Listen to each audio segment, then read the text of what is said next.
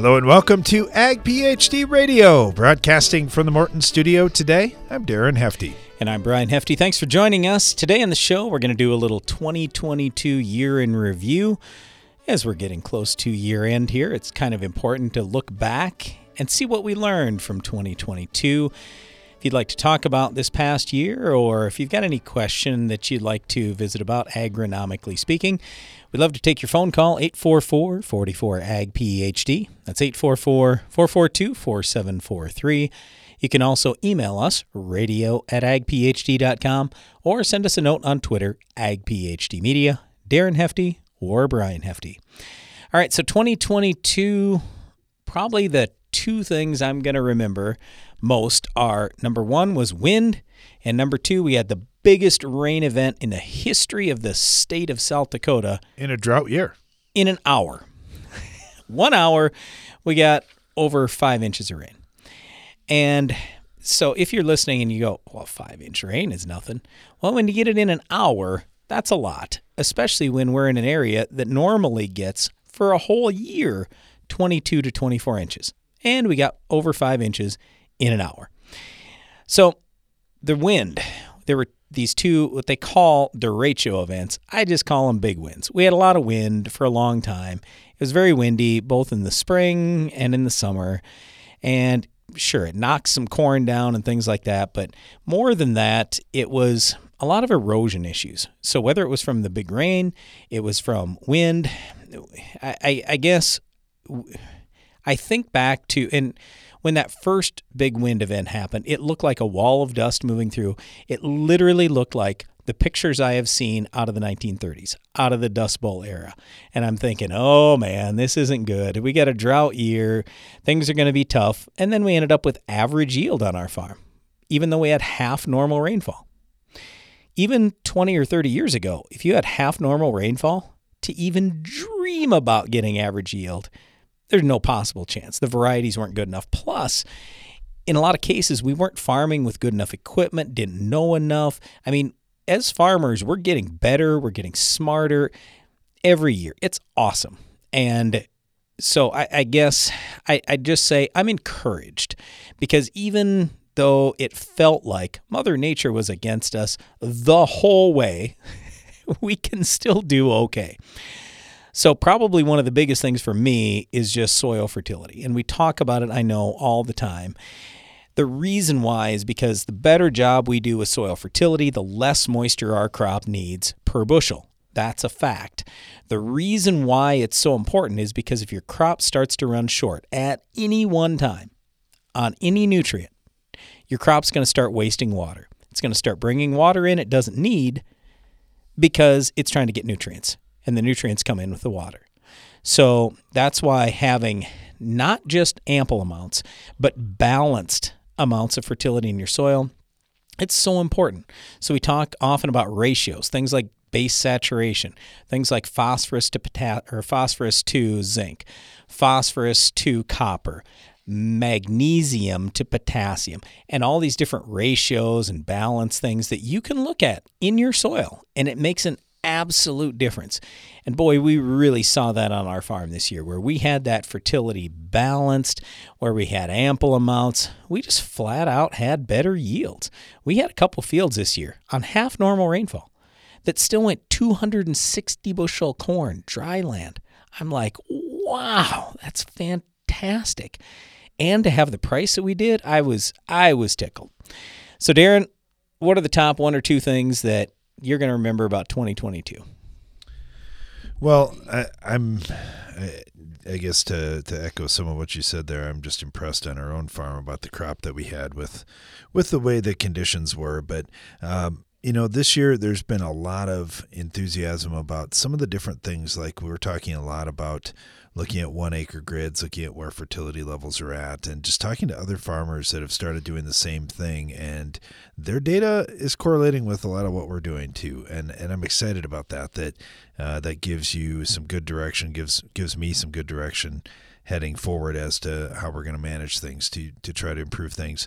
And then I, I think about the year that we had this year with um, a couple of different problems: tar spot and corn rootworms, and just some of the management practices and timings that farmers were using that had really good success against both of those problems.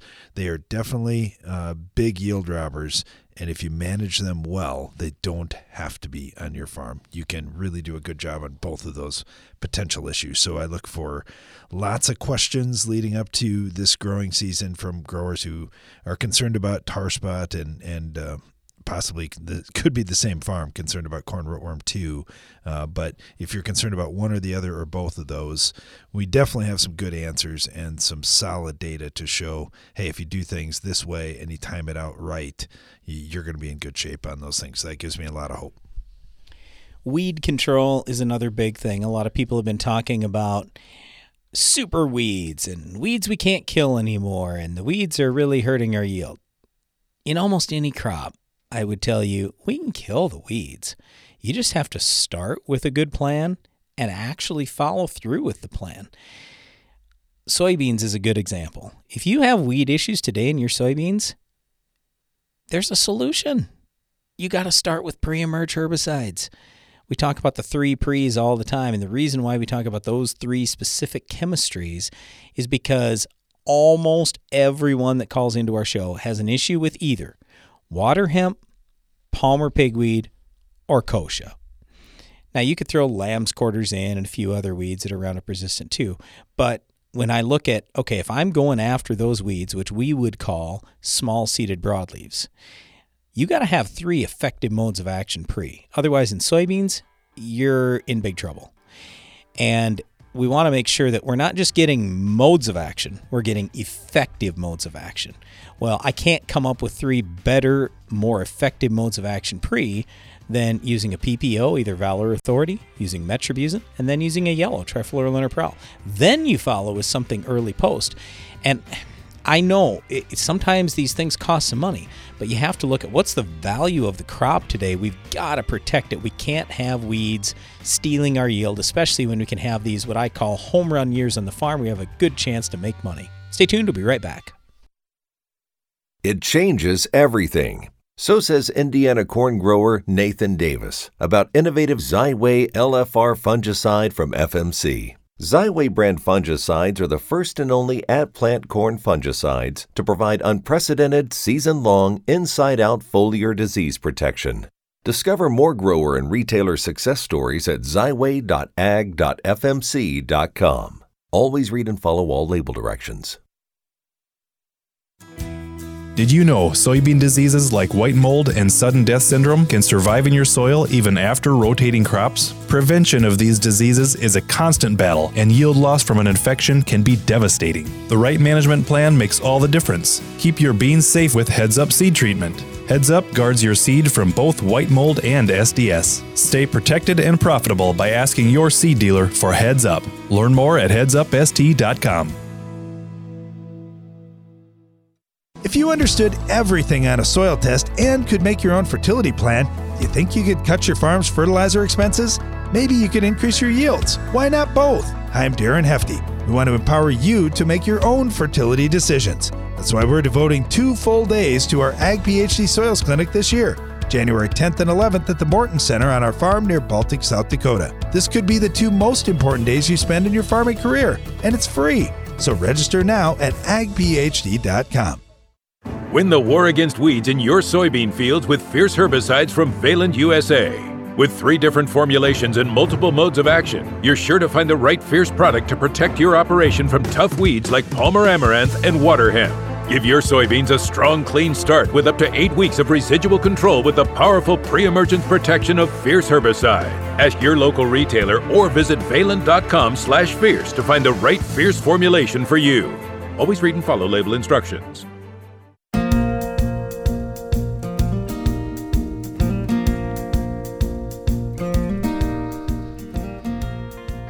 Welcome back. You're listening to Ag PhD Radio. We're broadcasting from the Morton studio today, doing a 2022 year in review, just talking about some of the big things this past year and some of the things uh, that that are coming here for for the future too. Things that we're excited about that that moved forward this year. Uh, got Kyle Patton with us right now with CNB Equipment. Uh, Kyle, thanks for joining us. Yeah, thanks, guys. Appreciate you having me on the show here today. You bet. Well, there's certainly a lot of things uh, when it comes to equipment and technology on the farm that that have come so far in the last few years. And I, I just think, man, since since Brian and I really started uh, full time as adults in this farming world, I mean, we've been involved with it forever, but wow, it, it is just amazing the things we can do with equipment now. Yeah, it, uh, it certainly is, and uh, you know it's pretty crazy that uh, what we think we've seen here in the last, uh, you know, call it 20, 30 years is uh, we're going to see even more wild things here, and even in the next 10 years. So um, it is pretty crazy to think about uh, just how far we've come in a in a short period of time here with technology and as it relates to equipment and efficiencies. So. Yeah, that's for sure. And and efficiency is a, a big one there. And I, I know Brian and I talk a lot about just getting started in this and, and our dad used us to do the as he termed them five dollar an hour jobs at the time. And now uh, you know, you look at a lot of farm operations, there isn't an overabundance of manpower and doing things as efficiently as we can and, and as economically as, as we can is really important.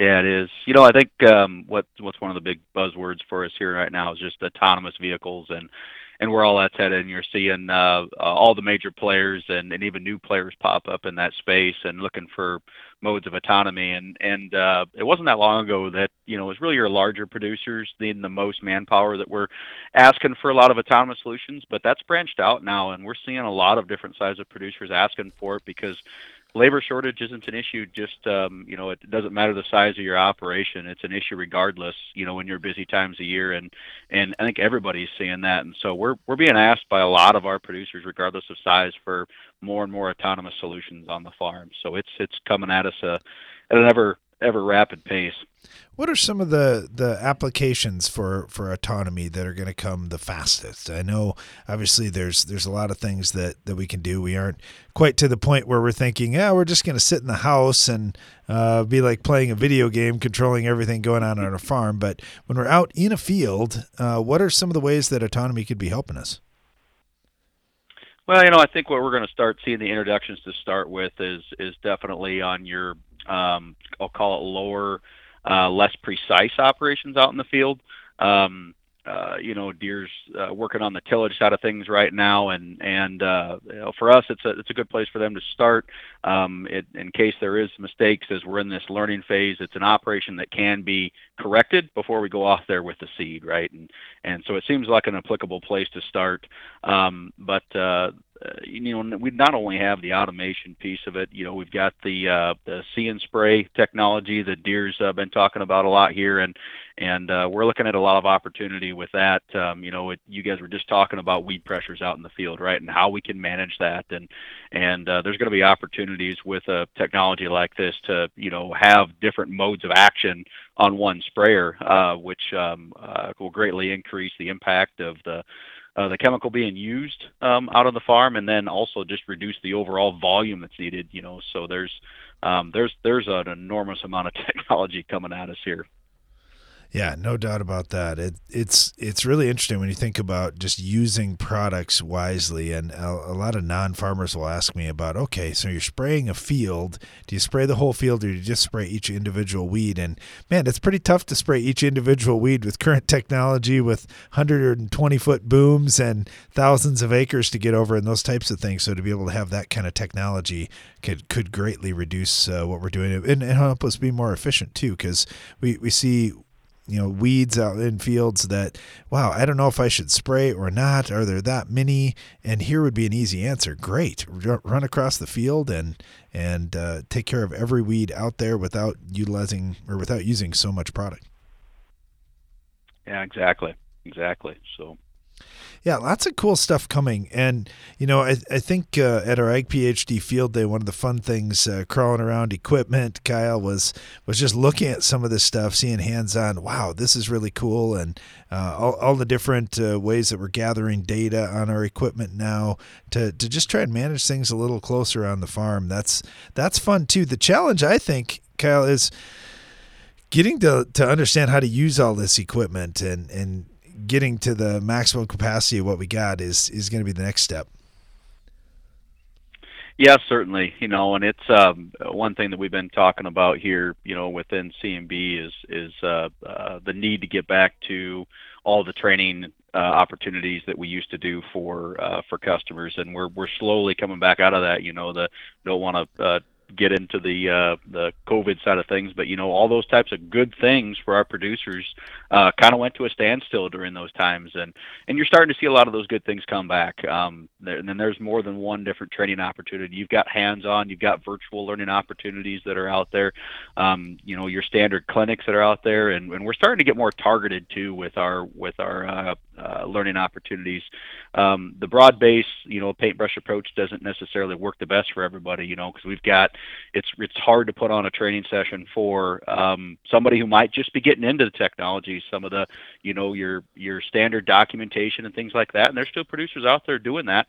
And then you got somebody on the leading edge of things. And so trying to put on classes for that large of a group is getting to be tougher. And so you're starting to see more specialized trainings that are out there, and and uh, definitely encourage everybody to be reaching out to their um, you know their local dealer and and uh, uh, and resources just to find out what's coming, what's on your agenda, um, you know, and then also letting them know what specifically do you need, you know, some help on, right? Um, another thing that we offer that, that I'm a huge fan of is just preseason startups and, you know, not just getting your machine in for inspections and, and uh, running them through the shop, but then also um, getting with us on a one-on-one basis just to uh, uh, get your machines ready to go. Are they ready to document before you go to the field, right? And and we got some producers that are doing that and and uh, and wanting us to come out and and before that that uh, rush day comes and to get everything ready to go. And and uh, that helps for a very successful start. And it's a lot, you know, when we aren't pinched and have our entire team out in the field trying to get everybody up and going. You've got more time to be relaxed and and really walk through all those little details to make sure that you are getting all those pieces of the documentation that you're truly looking for so that you can you can manage your operation the best. Yeah, you definitely got to stay in touch. There's no doubt about it. And you're right. Things are, are really opening back up, and a lot of these opportunities that we had a couple years ago are gonna gonna be in full swing again. Uh, we're talking with Kyle Patton here with C and B. Kyle, thank you so much. We really appreciate having you on. Absolutely. Thanks, guys. Appreciate it. Have a good one. Bet. Uh, let's dive into the mailbag here. We had a follow up question from yesterday. Dun, dun, dun. I don't know. Mark's going to sing us some mailbag music here, I think. Answers. Brian, Darren. We got part of it. Mailbag time. We got part of it. Yeah. Mailbag. All right, I might have spoke over him there. Uh, okay, so uh, yesterday, David from South Georgia had some questions about this field. It's on five acre grids. Uh, he said, I got one follow up question for you guys. Look at our calcium to magnesium ratios. We've got calcium down in the 30, 40% range, and we got hydrogen super, super high, even where we've got a 6.2 Ah, you pH. That's not real. Those are not real figures. So you need somebody else to run the labs. That, that's absolutely not real. And here, let me give you an example. 6.4 P, soil pH. That should mean we've got about 8% calcium. But this test is saying 42% calcium. That's absolutely wrong. Uh, uh, it in the way that we do it. Okay. So the way another lab does it, fine. But then you can't look at any of our recommendations. They're all out the window. So send it to a different lab that does base saturation the normal way, and then you're fine. So your calcium and magnesium, from the way it looks to me, is fine. Yeah, it's it's interesting. Different labs uh, do things slightly differently, and and oftentimes, if we're looking at a six two six three pH, we're we're definitely not expecting to see the hydrogen percentage that Yeah, high. and actually, I could try to run some calculations here during the break. Let's let's revisit this question right after the break. I only have three minutes, but hopefully, I will be able to run the calculations quick math, quickly. quick math. Yep.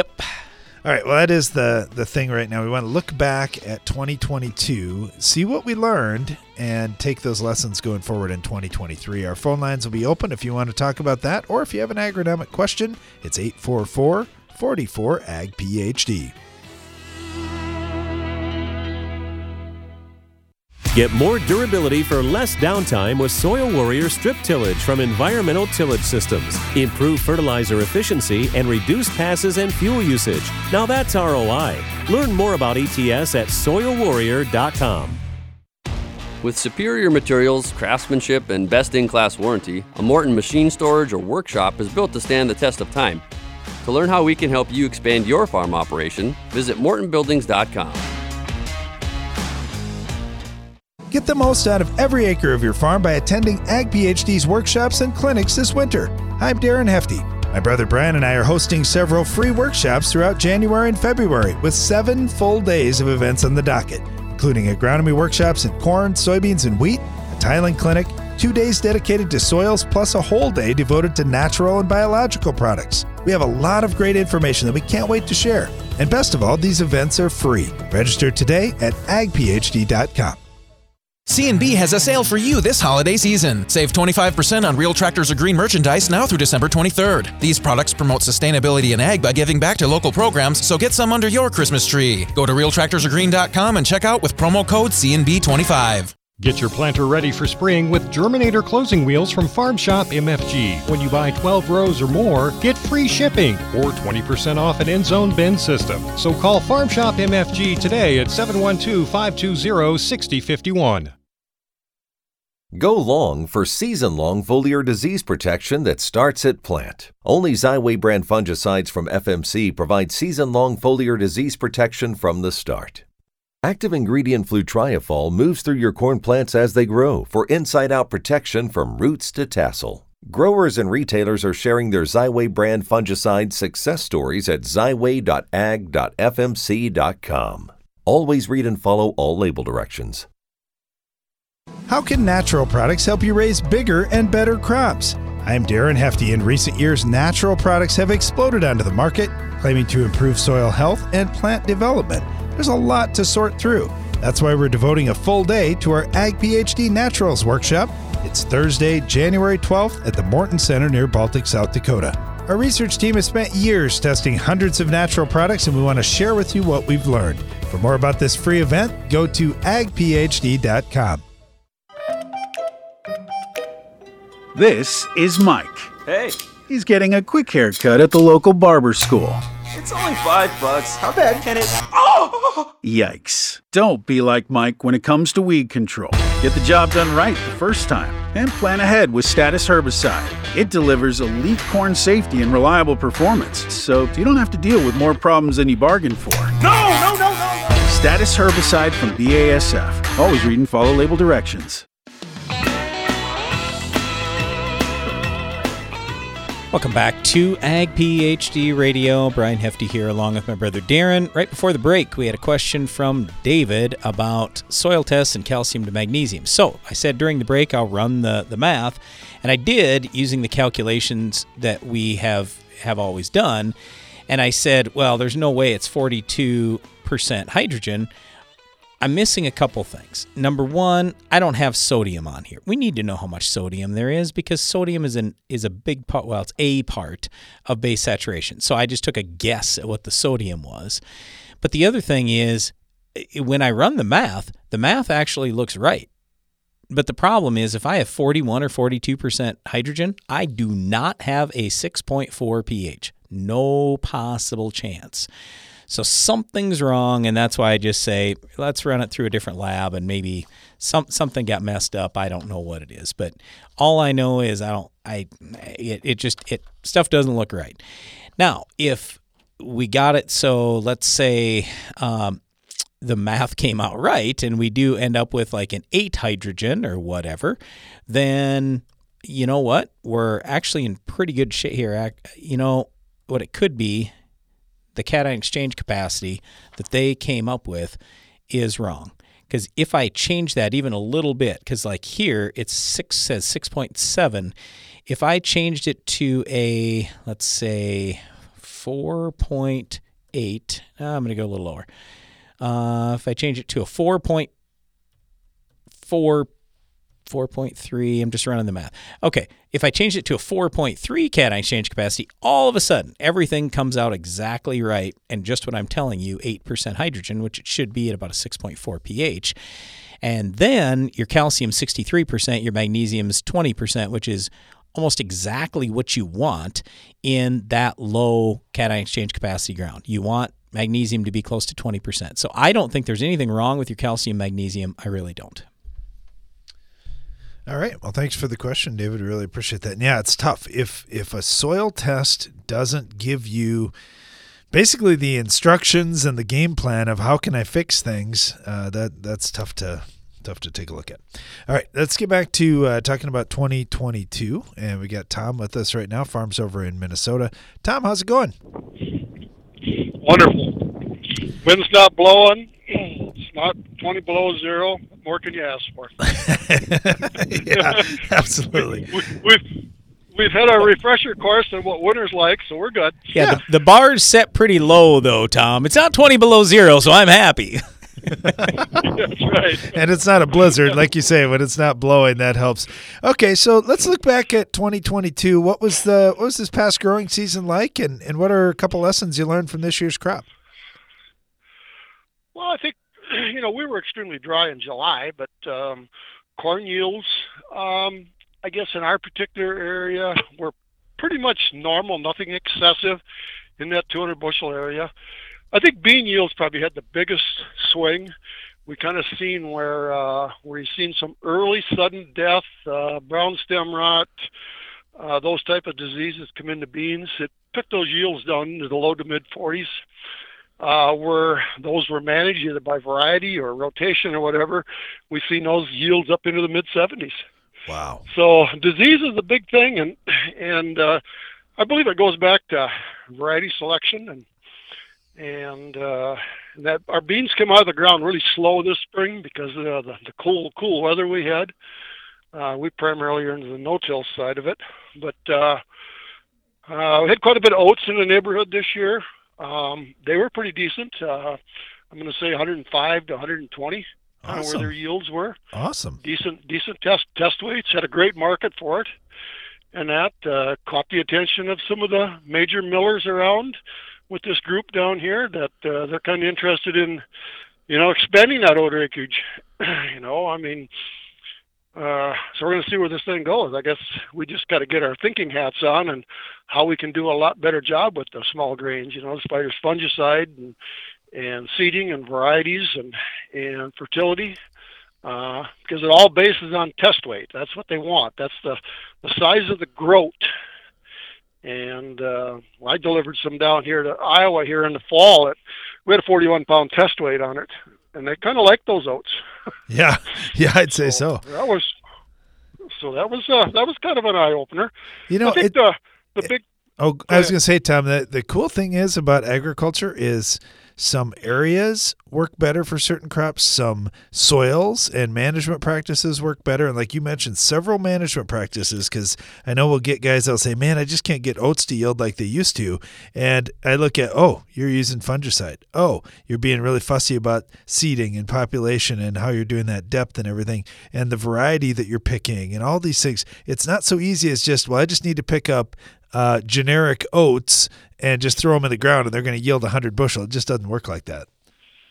No, no, we've seen that uh, very obvious this year. Um, and uh, you got a researcher there in South Dakota, a plant breeder there in South Dakota, that has come up with a couple of pretty good varieties, and and uh, I don't know where she's going with the next variety she releases, but it, they're varieties that the millers have uh, picked up and indicated that uh, they contain the properties in them, and I'm not 100% sure what those are that they're looking for.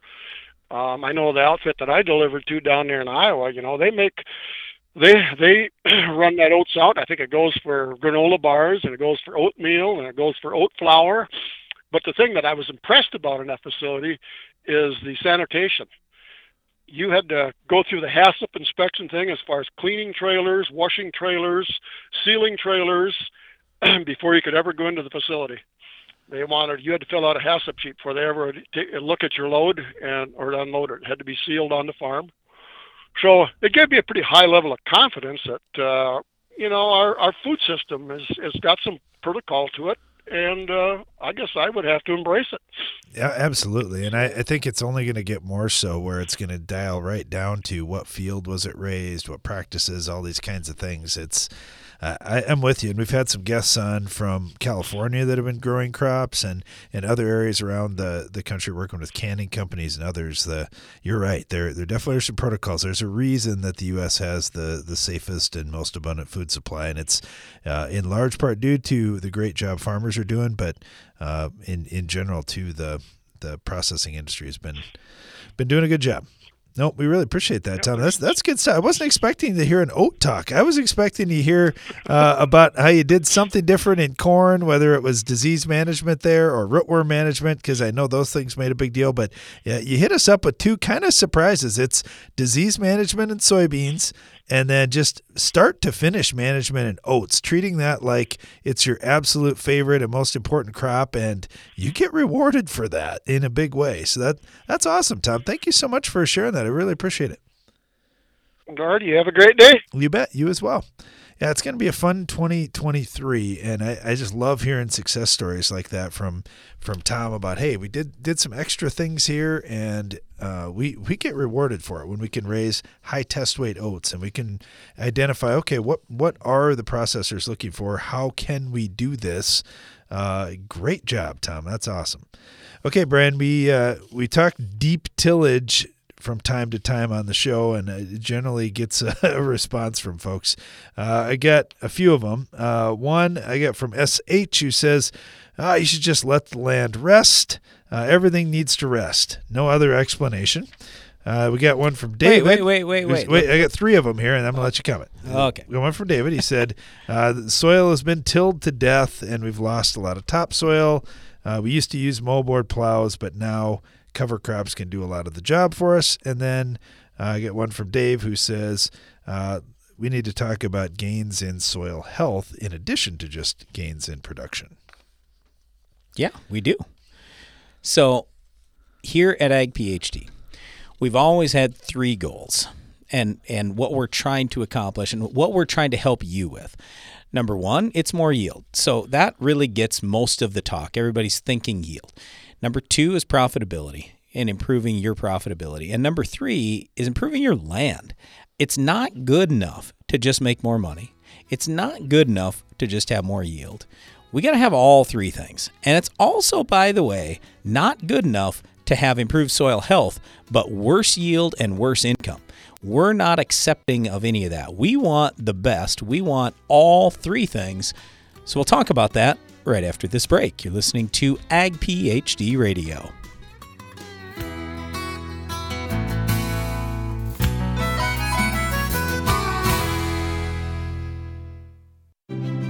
It takes balance to be successful in farming because what you get out of it depends on what you put in.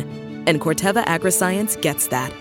Introducing Utrisha N Nutrient Efficiency Optimizer, a biological product that naturally captures nitrogen from the air. It's a sustainable way to add balance to your traditional nitrogen methods and maximize your yield potential. Embrace a balanced approach to nitrogen management this season by visiting Corteva.us.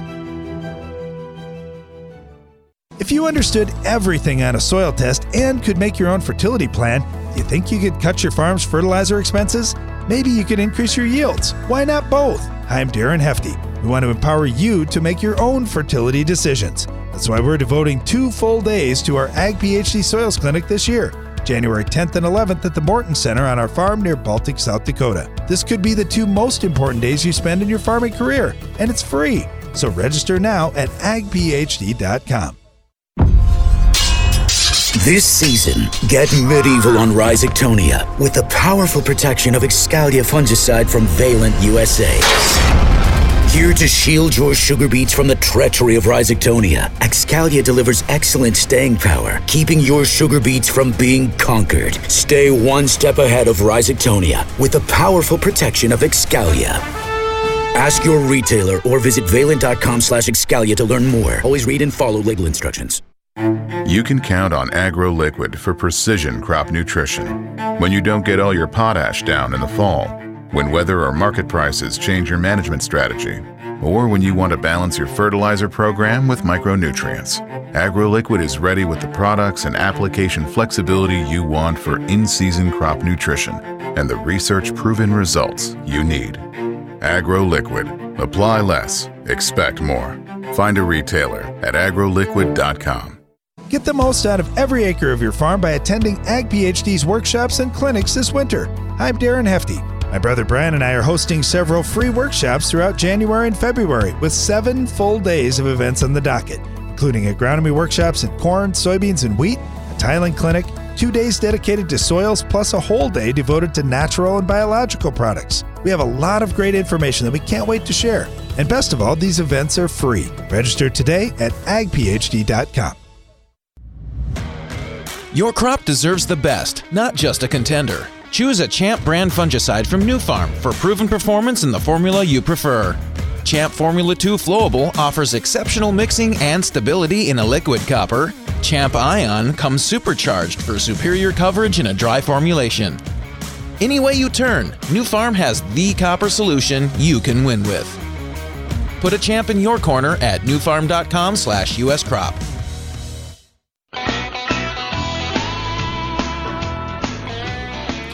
Welcome back to Ag PhD Radio. Brian Hefty here, along with my brother Darren. We're live in the Morton studio today doing a little 2022 year in review, but right now we're in the middle of the Ag PhD mailbag. If you've got a question for us, you can email us radio at agphd.com. Or if you'd like, you can give us a call 844 44 Ag PhD. So, right before the break, we had these three comments. One person said we need to let the ground rest. The next person said we've been tilling to death, so we got a lot of erosion issues. And the next person said, well, we got to focus on soil health.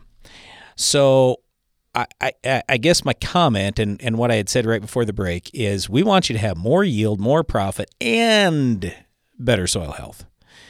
If you just have one or two of those without the third, we believe that's a problem, and that's not.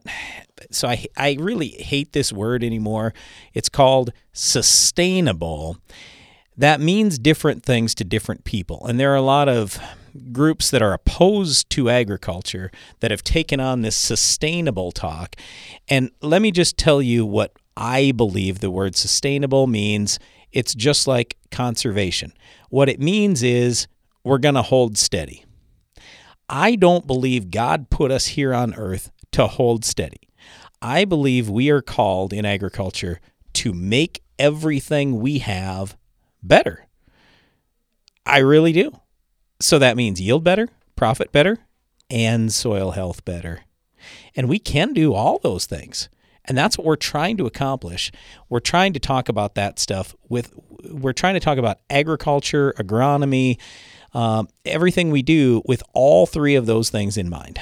So, in terms of the tillage side, let me just say this. In some cases, you have to do tillage.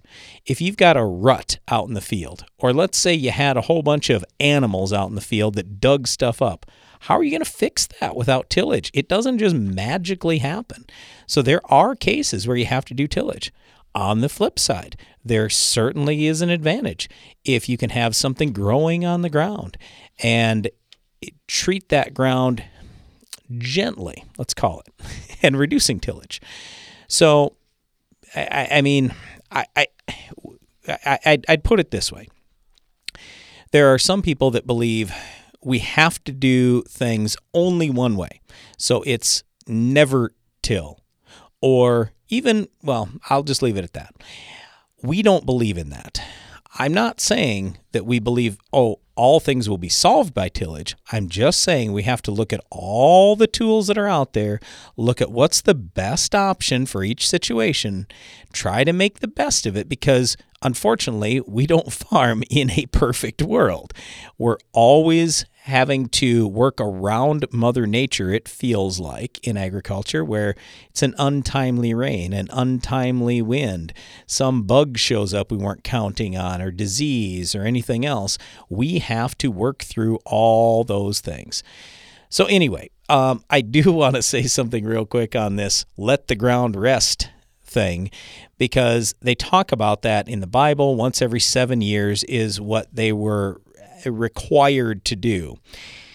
Well, look, that was back then. I don't believe that that's the the the course the the the challenge that we are given. I don't believe that's the guideline we are given. I really don't.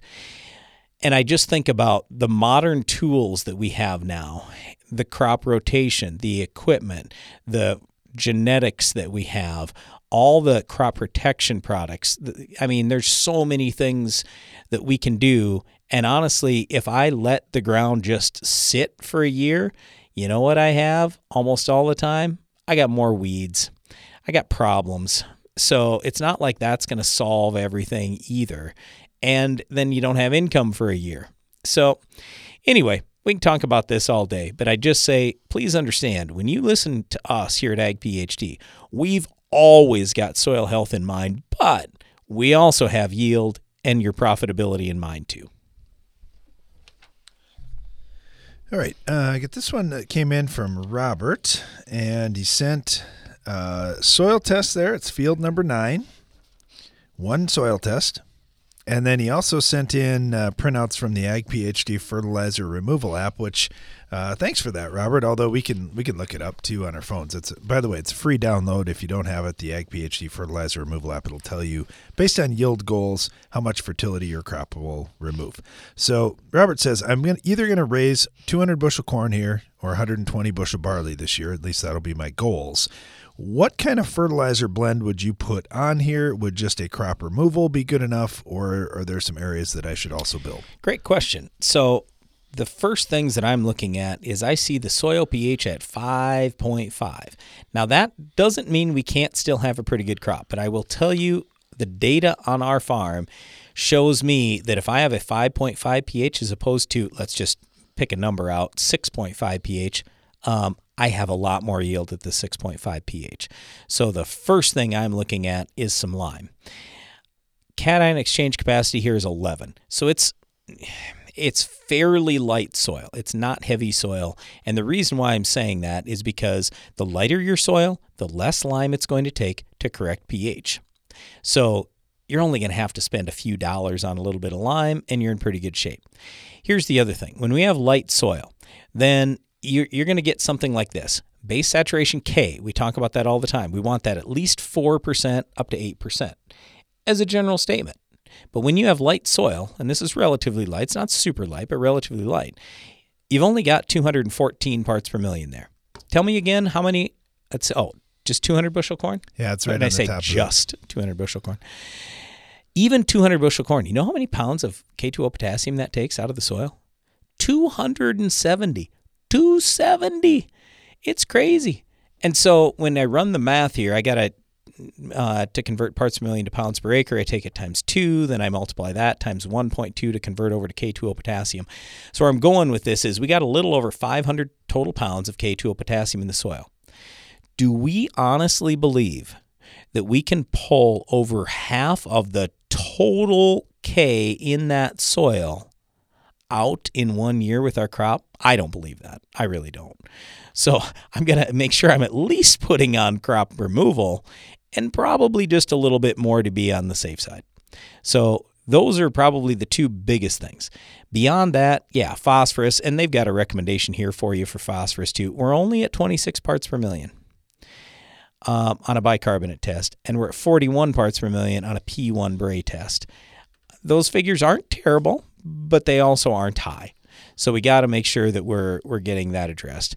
And then we always like to look at micronutrients as well. Can you make it on? Here's what you, these soil tests are, by the way. I'll just read it off for our listeners. Boron, 0.4 parts per million. Copper, 0.3 parts per million. Zinc, 3.3 parts per million. And sulfur, 13 parts per million. Is it possible to raise 200 bushel corn? Yes, but you would have to get awfully lucky. And so that's why even on your recommendations that I see they have here, they're telling you to put on some boron, some copper, and some sulfur. Now, the zinc, in my opinion, your zinc's just a little on the low side. It's not horrible, but it's a little on the low side. Especially if you're bumping phosphorus, you got to bump your zinc at least just a little bit. So, I mean, none of those things are anything where you have to spend a fortune on. But I mean, because of your soil test here and what I look at, and it's relatively light ground, you need a little bit of almost everything. So that's kind of what I'm looking at. But do you need like massive amounts? Probably not. Your ground doesn't look too bad. So, I, I, mean, you absolutely, if you get the rainfall, have the potential for 200 bushel corn or whatever you want for barley. Let me make one last comment on barley. It prefers higher soil pH. So we talk about corn. We can raise pretty good corn at 6 pH, 6.2, 6.3, whatever. Barley likes a little bit higher. And a lot of people with high pH soil like barley because barley will do really well in high pH ground where a lot of other crops won't. So I'm not saying, oh, we've got to get our pH up to 7.5 or anything like that. But the lime is probably just as important, maybe even a little more important for that barley than it is for the corn. All right. Thanks for the question. Uh, we've got more questions to get to here as we continue on with the Ag PhD mailbag. You're listening to Ag PhD Radio today. We're we started by talking about 2022 in review, and we'd certainly take your thoughts about what you learned this year from your farm. But also, if you have agronomic questions, our phone lines are open at 844 44 Ag PhD, and you can email us radio at agphd.com. We'll be right back.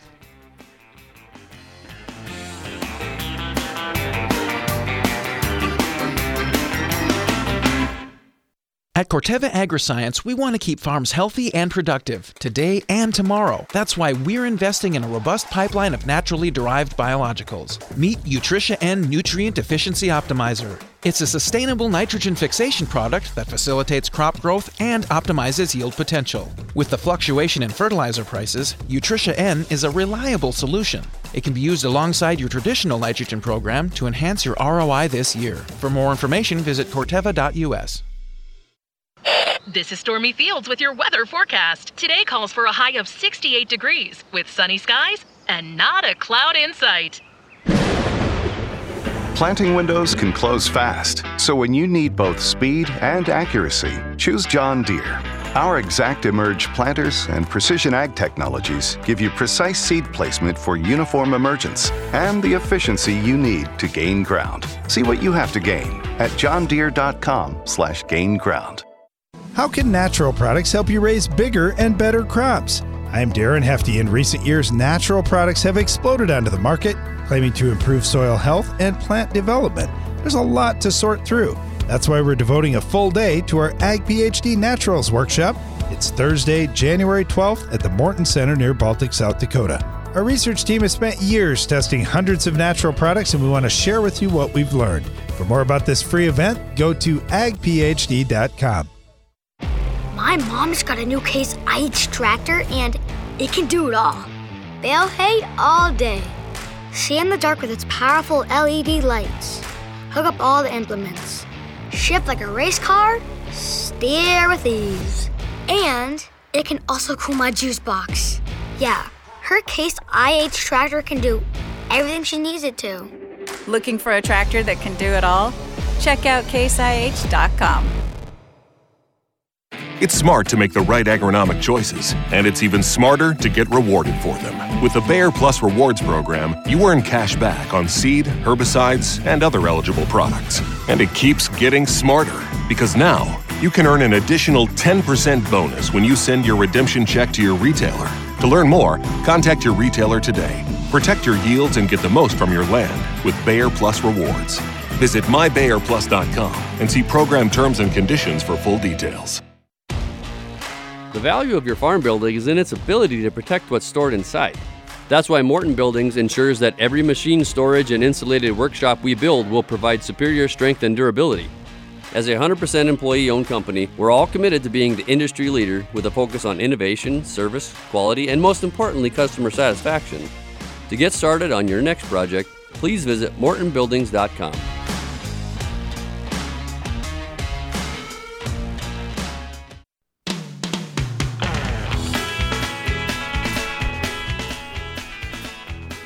Welcome back. You're listening to Ag PhD Radio, broadcasting from the Morton studio today, and we are taking your calls and questions at 844 44 Ag PhD, or you can email us radio at agphd.com. Just got an email in from Doug, and he said, Guys, I'm working on getting my drone approvals for the 23 crop. My plan for the drone will be post emerge soybean and corn applications of fungicides and micronutrients. Are there products that I should not apply with a drone? Uh, for example, corrosive microelements, surfactants, active ingredients, things that need more volume, volatility issues, etc. Well, and Doug is from Illinois. Well, let's put it this way there have not been a lot of people spraying with the drone so far, but eh, the first thing that I think about is eh, one of the things he touched on there it's products that need more coverage.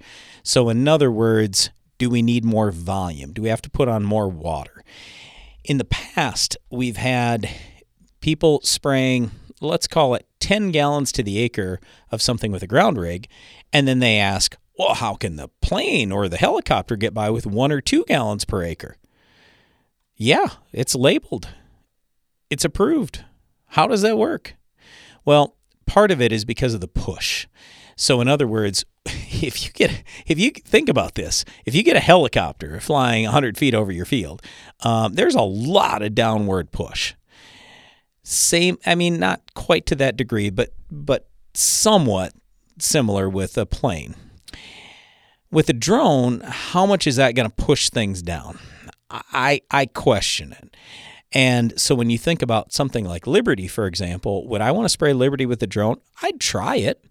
But if I had a thousand acres to do, would I bank on the fact that if it's the first time I've ever tried it, that it's going to work perfectly? No, I would not. I would at least try it first. Let's see what happens on a few acres. If it works great, we'll do more in the future. But you have to have amazing coverage with Liberty. When we talk about volatility, I don't care what you're using. If you're going to spray dicamba, I, I don't I don't care how you do it, what kind of rig you use. You got to be unbelievably careful. And I don't know if like the new formulations of dicamba are even labeled to be applied with a drone. That's the next thing. You got to look at what's labeled with in effect aerial application versus what's not.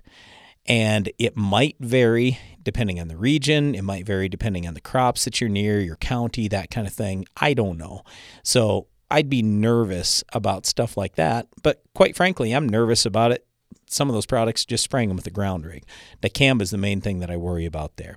In terms of things that are corrosive, adjuvant, stuff like that, you know, I don't know what your what your drone is made out of. I, I, I, I don't know enough to tell you there. Oh yeah, you got to be really careful with this or that product. I there's nothing I can think of off the top of my head that I'm super worried about with that. But I, I guess again, you're kind of just going to have to try things out and see. It's like about everything else in farming trial and error, try it on a small scale, see how it works, and go from there. But yeah, there's a lot of interest in the drone or UAV spraying. All right. I'd suggest you have multiple tanks. And if you can, I'd run a fleet of drones because you're not going to get very far on a tank when you're talking about uh, about a little drone. No, there's still some challenges there, but uh, definitely a lot of work getting put into that that area of agriculture. Hopefully, hopefully it's uh, more widely accessible soon. All right, uh, I had a question come in from Tim up in North Dakota, and he said, "Guys, from time to time you talk about vertical tillage. I'm just curious, do you have a specific vertical tillage tool or any vertical tillage general recommendations for spring seedbed prep and for drying out the low ground?" Well, the first thing that I'll tell you is a vertical tillage tool is not a miracle machine just like anything else on the farm, it's a tool. Does it fit in certain spots? Absolutely. Have guys used it to dry things out? Definitely. Have we used it on our farm? Even in where, let's, I just say the conditions were a little wetter than I would like, but did it still work? Yeah, it, it, worked pretty well. It doesn't seem to create the compaction that we have with a disc or maybe even a field cultivator. So it kind of stirs things around a little bit. It, it's basically, I would call real light tillage. Chops some things up and, and mixes the dirt around with the residue. So we like a lot of those things. That's all fine. But long term, when we start looking at what's the long term solution for these things, when you talk about low wet ground, you got to get some tile out there. And a lot of people say, well, I got all this pushback and it's a lot of work and everything else. Yeah, it was a lot of work for us too. But I'm, I'm telling you, it's one of the best things we've done for our farm. We were talking earlier in the show about how we want you to have more yield, more profit, and better soil health. You put tile in the ground, you're most likely going to have all three. It has completely completely cha- transformed the low ground on our farm, where the soil was, I'd call it kind of dead. Now we have unbelievably healthy soil there, and we should. It's pretty rich soil and stuff, but we didn't have all the good living microbes because it kept they kept getting choked out. They didn't have air because there's too much water there. So we got to keep the water table down. But anyway, in terms of the, the vertical tillage tool, there's there's nothing in particular that I would say where you know it's any big watch out or anything else. I, you just have to keep this in mind always, just as a general statement. When you talk about seedbed prep, when we're planting, we want to be able to have great seed to soil contact. So you think about what that means exactly. We want our residue chopped up in tiny little pieces. If it's not, sometimes we hairpin residue and then we land seed on the residue, and that's a bad thing we want to be able to close the furrow. So if it's too wet out there, you can't close the furrow very well, and then we don't have good germination, we don't have a good stand. Um, we want to be able to have, we, we don't want uh, sidewall compaction or sidewall smearing in that little V trench. So when we have that, things look pretty ugly with those roots. I don't like how those roots look, and that never leads to top yields.